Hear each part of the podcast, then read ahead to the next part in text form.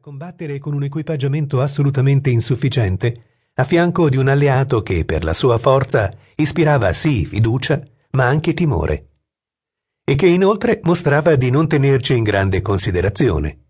Armati del fucile 91, un prototipo risalente appunto al 1891, i soldati italiani si ritrovarono a combattere un nemico per cui non avevano mai provato odio. C'era una certa ostilità, di memoria risorgimentale nei confronti dei cugini francesi, ma per molti versi si può dire che i nemici dei tedeschi non fossero i nemici degli italiani.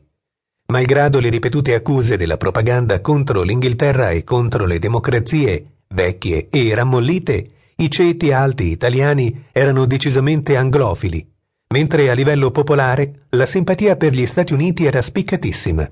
Non c'era quasi famiglia, soprattutto tra i contadini del sud, che non avesse un parente emigrato oltreoceano.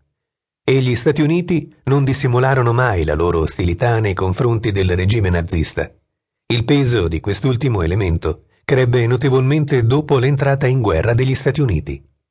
Così, privo di mezzi materiali adeguati, guidato da uno Stato Maggiore incapace, alla cui testa si trovava lo stesso Mussolini, Privo anche della motivazione necessaria a livello psicologico, l'esercito italiano si batté senza entusiasmo e senza successo in Africa, nei Balcani, nell'Egeo e in Russia.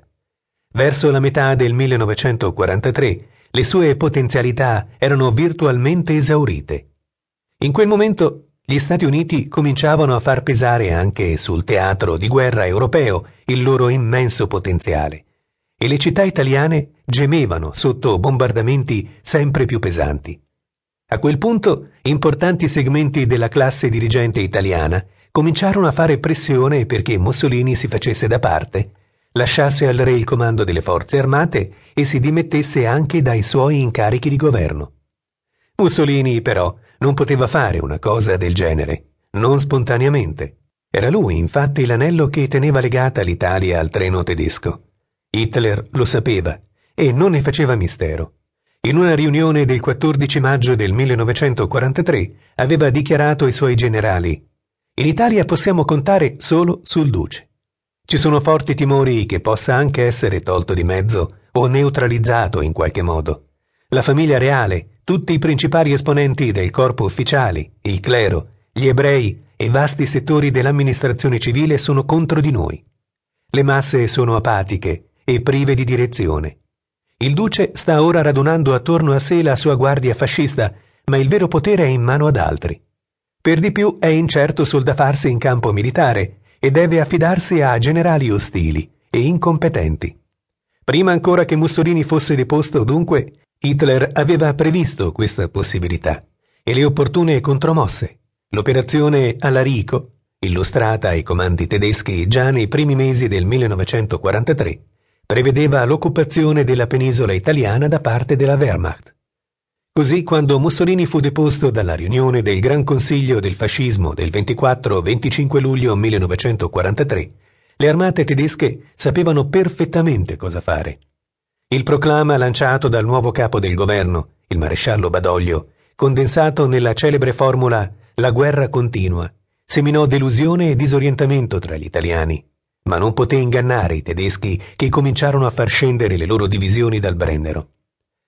Le trattative per l'armistizio con gli anglo-americani furono condotte nel modo più goffo dalle nuove autorità italiane e l'8 settembre, quando un nuovo, ambiguo proclama di Badoglio diede notizia della pace, le truppe della Wehrmacht erano pronte per impadronirsi del paese. Attendevano solo l'ordine e l'ordine arrivò puntuale.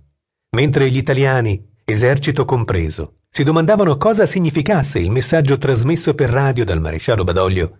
I tedeschi trasformarono l'Italia da paese alleato in paese occupato nel giro di 24 ore.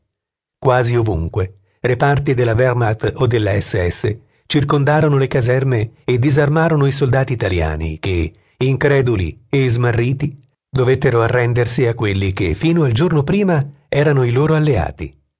Fuori dall'Italia, dove i movimenti furono meno repentini, i soldati italiani scrissero un'altra pagina gloriosa della loro guerra, rifiutando di cedere le armi ai tedeschi e impegnando battaglia contro di essi.